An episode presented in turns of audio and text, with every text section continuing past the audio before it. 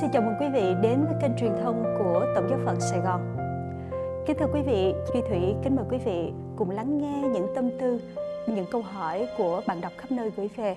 Thưa Đức Cha, sự tiết dục rồi đời sống trong sạch này, đức khiết tịnh vân vân, thì thường những cái cụm từ như vậy liên tưởng tới đời tu thì con nghĩ là nó dễ hơn là trong cái đời sống vợ chồng. Như vậy thì đối với đời sống hôn nhân có cái gọi là đức khiết tịnh không ạ?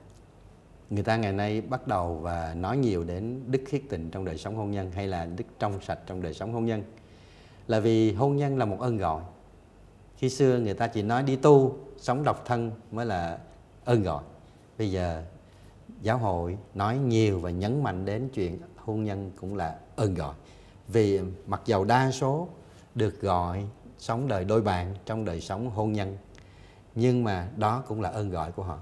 Và ơn gọi là họ được Chúa gọi để cộng tác vào việc sinh sản, tức là sáng tạo nên sự sống mới cho Thiên Chúa. Bởi vì Thiên Chúa sáng tạo nên sự sống mới của con người là qua hôn nhân, qua đời sống một nam một nữ, cái sự bổ túc cho nhau từ bình diện thể lý cho tới bình diện tâm lý tình cảm, cho đến bình diện tri thức, tinh thần. Cả hai khác biệt nhau nhưng bổ túc cho nhau trong đời sống hôn nhân.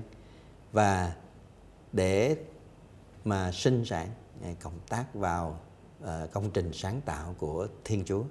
Nhưng mà sinh ra một đứa con và làm cho nó thành người không phải chỉ là sinh sản, mà còn là giáo dục nuôi con để cho nó thành người trong cả một cái giai đoạn thật dài sau khi nó chào đời.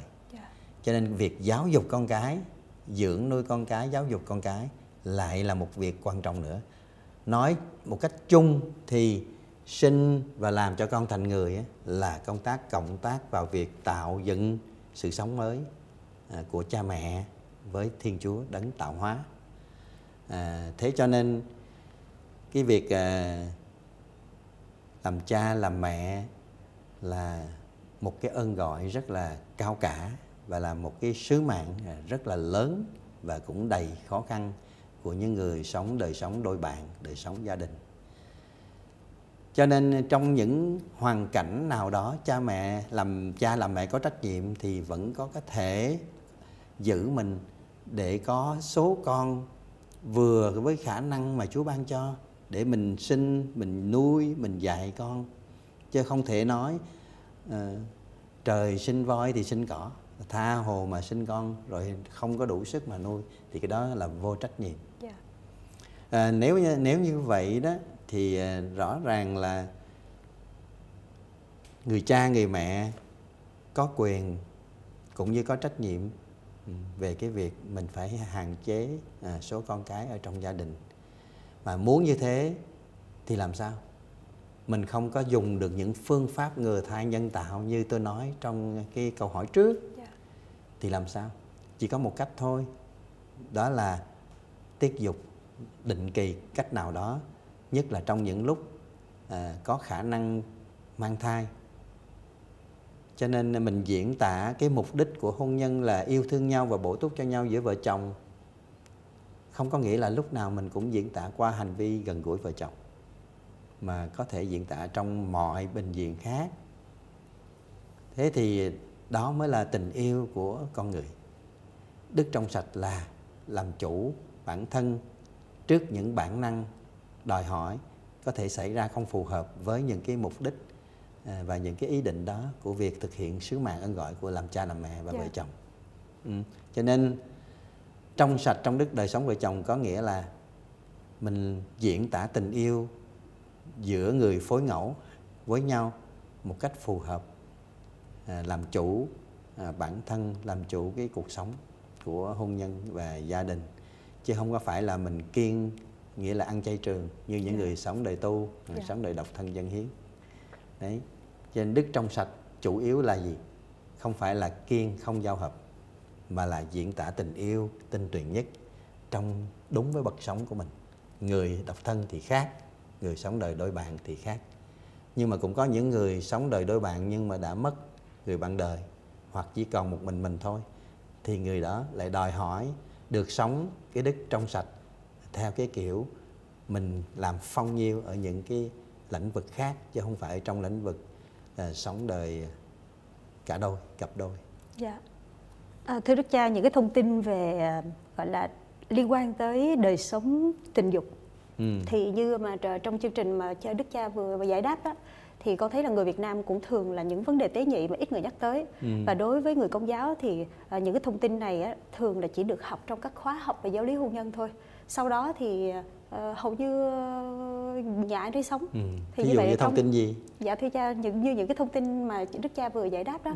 Thì như vậy thì không biết là Ủy ban Phục Vụ Gia đình của Hội đồng Giám Mục có những cái khóa học nào khác ngoài những cái khóa học giáo lý hôn nhân để giúp cho người Công giáo không Cha? Trên bệnh viện toàn quốc thì Ủy ban Phục Vụ Gia đình không có tổ chức trong tư cách là của Hội đồng Giám Mục. Dạ. Mà ở trong giáo phận Sài Gòn, Tổng giáo phận Sài Gòn thì có những cái khóa học như vậy. Dạ. Cả cái mức độ chuyên sâu, thí dụ như khóa mục vụ gia đình của Trung tâm Mục vụ Giáo phận Sài Gòn mỗi sáng thứ Bảy từ 8h30 đến 11 giờ. Học suốt 8 buổi, một môn học, kéo dài trong suốt 2 năm, tức là khoảng chừng 8 cho tới 10 môn học. Học về những cái chuyện chúng ta vừa mới nói đó. Tình yêu là gì, tình dục là gì, rồi tâm lý vợ chồng, rồi đồng hành trong các gia đình với những gia đình trẻ, những gia đình gặp khó khăn, hoặc là vấn đề về mục vụ khi ly dị, mà ly dị rồi tái hôn có được xưng tội rước lễ hay không, vân vân. Tất cả những vấn đề liên quan tới đời sống hộ gia đình, tại sao mình được, tại sao mình không được, thì những cái môn học đó họ giải đáp cho mình. Rồi làm sao để sống gia đình hạnh phúc, đó là trường hợp giáo dục con cái trong gia đình như thế nào, ta gọi là môn giáo dục trong gia đình, vân vân. Thì có tất cả là 8 cho tới 10 môn học như vậy để giúp cho các Kitô hữu giáo dân, ngay cả các tu sĩ có thể tham gia học để mình đồng hành với các gia đình ở trong cái mục vụ ở giáo xứ của mình, hoặc ở trong trường học, trong dòng tu. Thì những anh chị em ở các giáo phận khác khi về Sài Gòn thì vẫn có thể tham gia cách này cách khác ở trong cái khóa học này.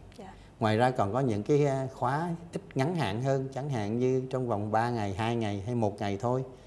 Ở các giáo hạt đó, các cha vẫn tổ chức cách này cách khác.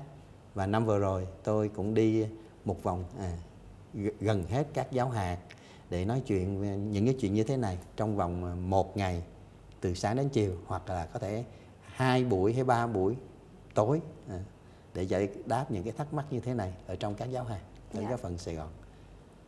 Ngoài ra trong các lớp khác, một số các cha xứ, cha phó vẫn giúp cho giáo dân giải đáp những cái thắc mắc như thế này ở trong cái lớp học chuẩn bị hôn nhân hay là đồng hành với các người trẻ này.